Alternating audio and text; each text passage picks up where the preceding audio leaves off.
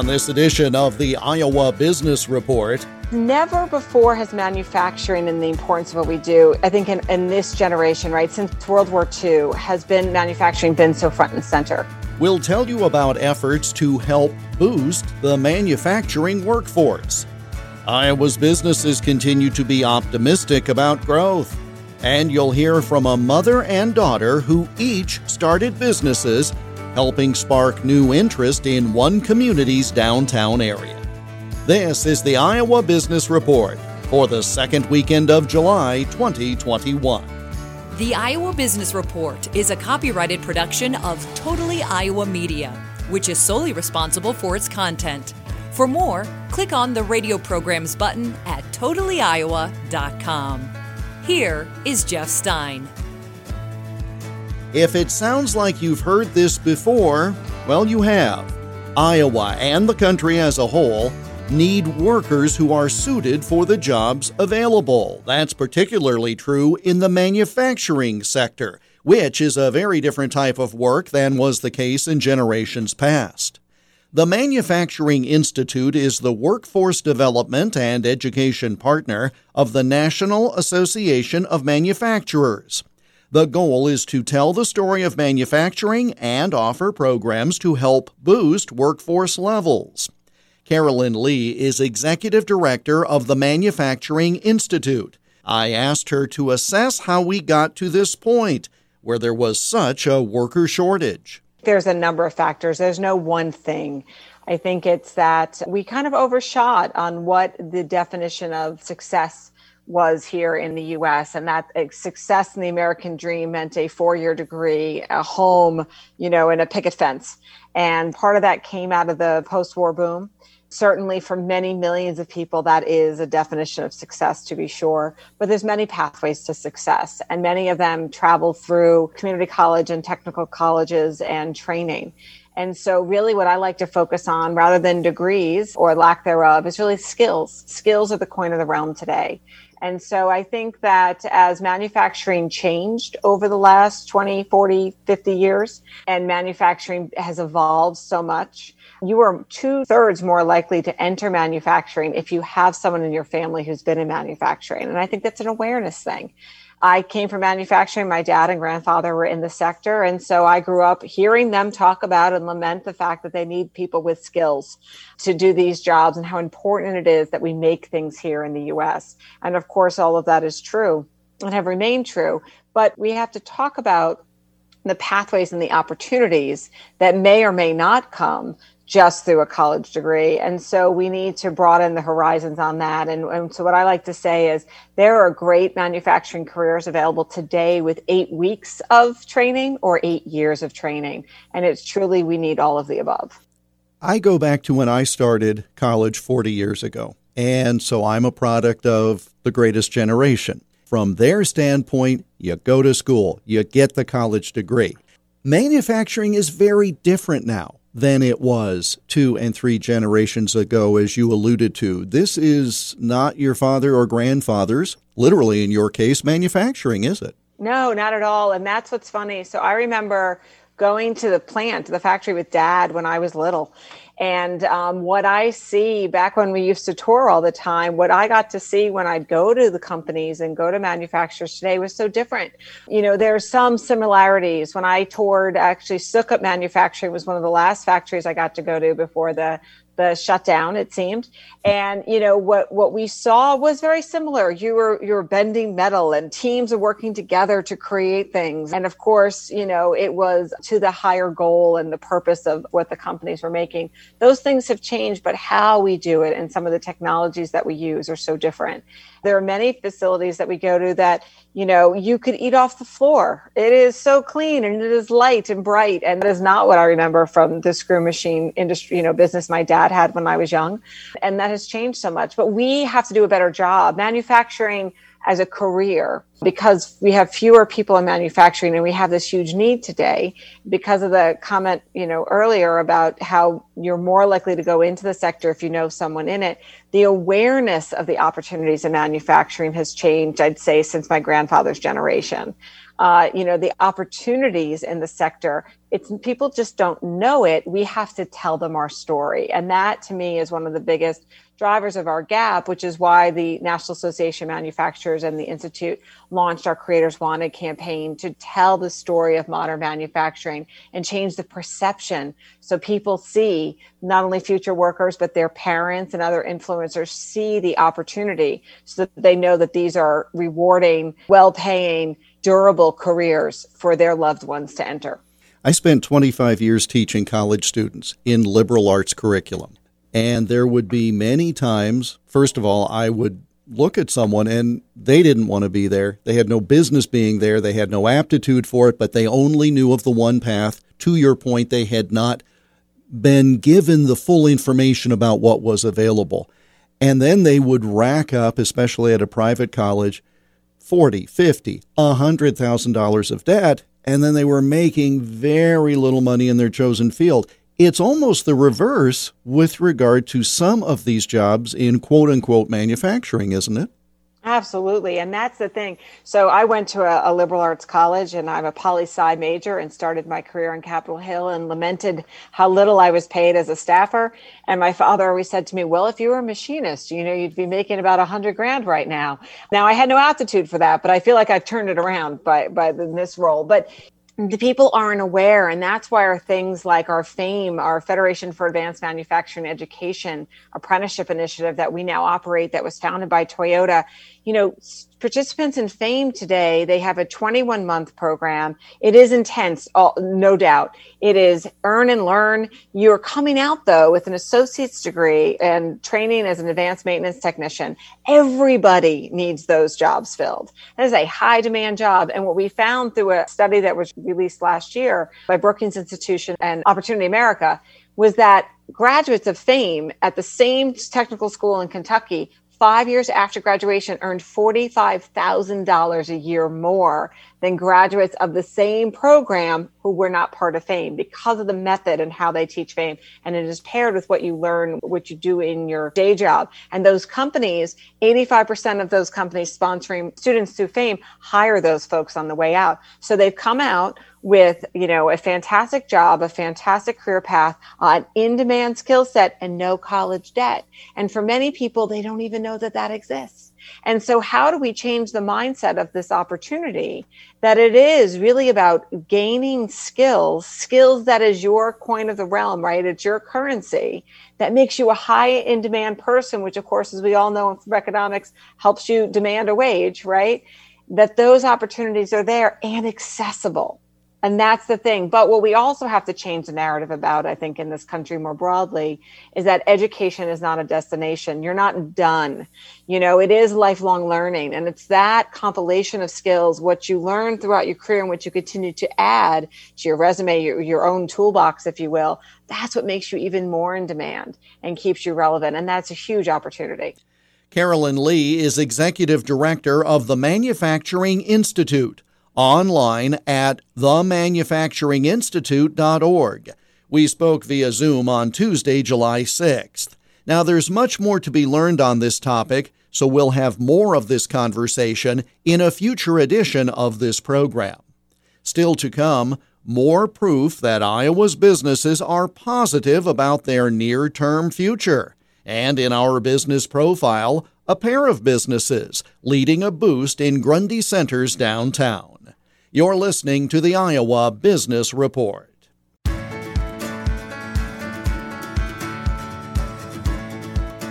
The Iowa Business Report is presented by the Iowa Family Business Center by UNI, sponsors of an event in Boone on August 19th called Tour, Lunch, and Connect with the Fareway Family.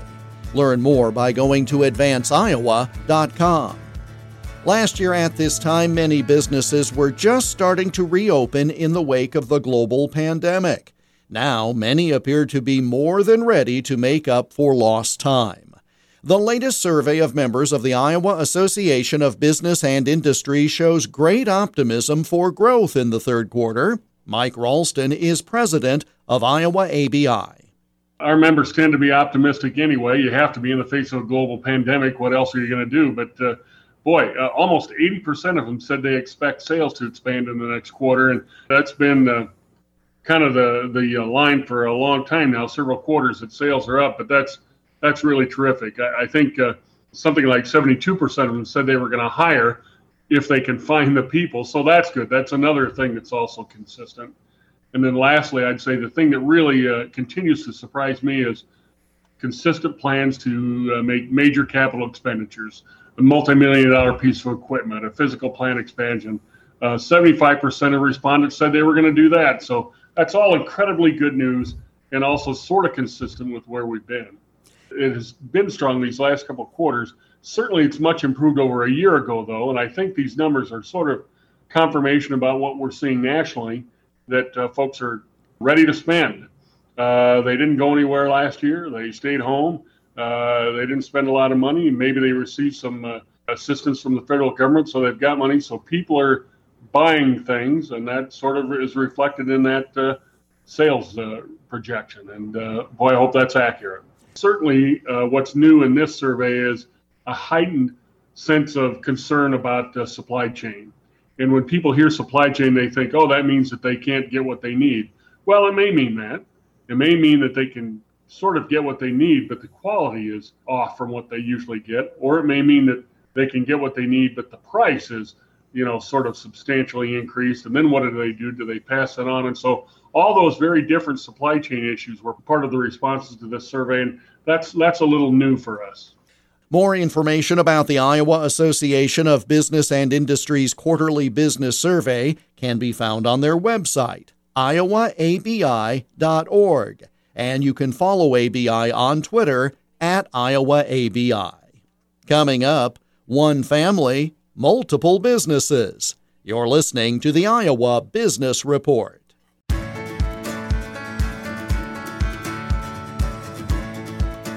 The Iowa Business Report is presented by Advance Iowa. If business succession planning is on your mind, consider a worker co op. The next free seminar on the topic is scheduled for this Tuesday, July 13th. For more, go to advanceiowa.com. In our business profile segment, not one, but two Grundy Center businesses.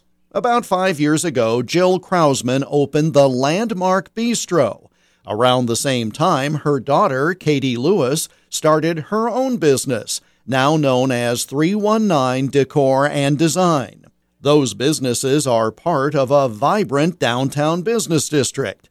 I spoke with them via Zoom on Wednesday, July 7th, and asked Jill Krausman where the idea to start a restaurant came from. I just decided just on some research through Main Street, Iowa, and just involved in our town Main Street stuff that we definitely needed another restaurant in town. And so I did some research and decided that I would open a restaurant. Now, that all sounds real easy, but you obviously knew the statistics that show that restaurants don't have a great success rate. What concerns did you have, and how did you make it a success? Well, my banker reminded me that of very first. I did get a lot of help in Cedar Falls, and they helped me do a business plan and started looking for a building and just kind of thought out what was needed and, and what it was going to cost to open. And it was a little scary. I shed a few tears um, at the bank once when they said they didn't think it would work, but then I sought out a different building and um, did some refiguring. And five years later, over five years later, here we are. So, Katie, how did you decide to go into business? Having seen what your mom went through, uh, those aren't easy things to do to run a small business. So, the same year that she started the landmark, I actually graduated college. So, I'd say she had a pretty good influence um, going through school very recently. I mean, I was at UNI myself, so I did marketing for a degree as well. So, I was in the business school. So, I think just watching her go through it and then knowing that it's something I wanted to do, but I kind of had it in my back pocket for like a five year plan. I was going to Orange City to uh, do an internship because after we graduate, we have to do an internship. And I was like, I thought I'd just stay there for a while, but turns out God had other plans. And long story short, I got back to Grundy Center and I thought, you know what? I'm going to do this. And actually, the lady I worked for, she sat me down before I left and we were like bawling, you know, it's like a movie. Like I felt like I was divorcing somebody. Like we became really close and she's like, You're too talented to work for anybody else. She's like, You have to open your own business. And I guess that was the push that I needed just to do it. Pretty sure my parents were terrified. I'm crying now She's remembering crying. it, honestly. It was crazy. Uh, they were like, No, you shouldn't. Like, why do you want to work for yourself? You know, just normal parent stuff. Like, just you should really work for someone else first. That's a really big jump. And so I actually just rented like a small office for $175 a month. It was seriously like a closet, like tiny. And I ran my business out of there um, for two years. And then I started my brick and mortar with my retail after that. So technically, I started my business the same year as her, but it just was a few months after. we definitely, I would say, definitely leaned on each other and gave each other good advice through the whole thing Yeah. because we kind of. But I will say, when Katie went to school for interior design, I was really nervous that, and I tell this story a lot. I was nervous that she would have to live far away in a big, you know, in Chicago and Minneapolis, whatever. Um, never dreamt, I guess, that she would be able to do what she's done in Grundy Center. Well, and I never Yeah. thought you would open a restaurant either. So Right. we, some people have midlife crisis, and that's Yeah. what happens.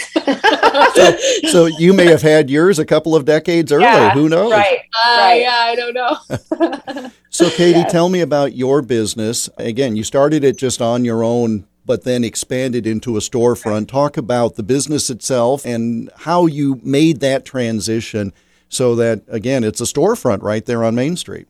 So I think the biggest reason why I started um, in that small office, like I said, was first of all, my parents are big influences and they were just super nervous and said, let's start small with this if you're going to do it. You know, you have nothing to lose if you start small. And so I think that was a really good move for me because I kind of could save up and I luckily had really cool people that still like trusted my interior design background and trusted my skills enough that they would hire me out of a little tiny office like that. I mean, I sold cabinetry, which is crazy. I just had like six doors on my wall. Like of that's all I had of samples and like that kind of got it kick started and I guess just being able to save up and then kind of be able to move into my space it, again kind of a fairy tale story like my banker and his wife who was my deck and design teacher in high school bought this building and they were like we really think you should move into it and so i did. And then i pushed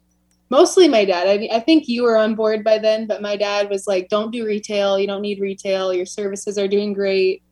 I was like retail just makes sense with interior design. Like if i'm going to sell them cabinets and countertops i might as well sell them the picture that hangs on their wall and the rug under their table. Like it just goes together. Like it pe- brings people in blah blah blah. And so i pushed for it and thank god i did because it's it's a huge part of my business. And in college i managed a boutique a clothing boutique and so like i did all the visual merchandising i went to market with her in vegas and dallas so i had the experience of doing all of that and then plus at holland house when i interned there i went to market with her so i mean i already had had the experience so i just felt like let's do this and I had started small. I mean, if I look back at pictures of what my store looked like then versus now, it's dramatic. My inventory has more than doubled in Yeah. four years. Jill, you had mentioned that the town needed another restaurant, and so that's why you went into it. And I know driving through Grundy Center, as I have over time living in this area, businesses come and go, but there were some that were mainstays. Their time in business ended. And so it was a real time of transition, as it is in many county seat towns. What do you think your family, through both of you, what do you think you've been able to do to either inject some new life into the downtown, or are you seeing that this is now spurring others to make a leap as you each did? I think both actually. I think I've had other people from out of towns that have came and and talked to me about starting businesses elsewhere just Mhm. on things that I've learned through opening and every day I hear comments from people about how our businesses have reflected our main street and how the business that we brought to Grundy Center because of it. An anesthesiologist came to our hospital to kind of check it out or whatever and he stopped in they the hospital told him to come to the landmark so he did. And we got talking and i said it takes a whole village. If it wasn't for our hospital as an example, to be in Grundy, I wouldn't get the people that are having therapy done surgeries, and surgeries and all that stuff. And I and in my mind, I was thinking of this one particular man that had double hip replacement, blah blah blah, and that same guy just was in the landmark today and I explained to him, he said, I'm, I'm back again because I just had a colonoscopy done.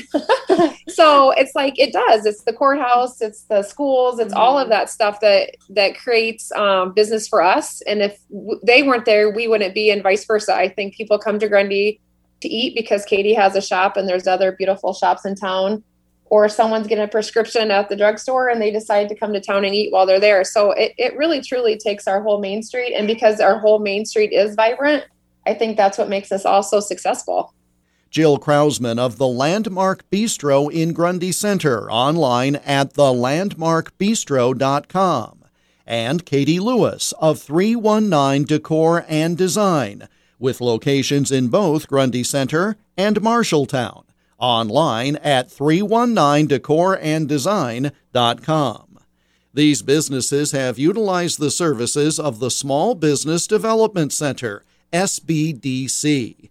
The outlet at the University of Northern Iowa is one of 15 centers across the state that provides no cost, confidential, and customized business assistance to entrepreneurs, startups, and existing businesses.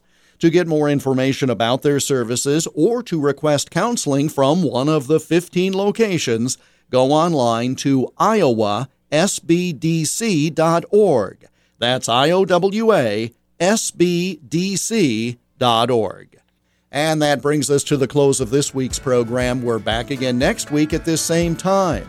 In the meantime, you can listen to all or part of today's program by going to totallyiowa.com and clicking on the radio programs link. You'll also find podcasts of full interviews with many of the folks you hear on this program. They're listed as IBR Extras and IBR Business Profiles. And we're also found on all the major podcast distributors, 19 now in all. Subscribe using your favorite distributor, and you'll never miss an episode of either the Iowa Business Report Daily or weekend programs. We welcome your comments. Send them by email to radio at totallyiowa.com. I'm Jeff Stein. Thank you for joining us, and we hope you have a prosperous week. The Iowa Business Report is a copyrighted production of Totally Iowa Media, which is solely responsible for its content. For more, click on the radio programs button at totallyiowa.com.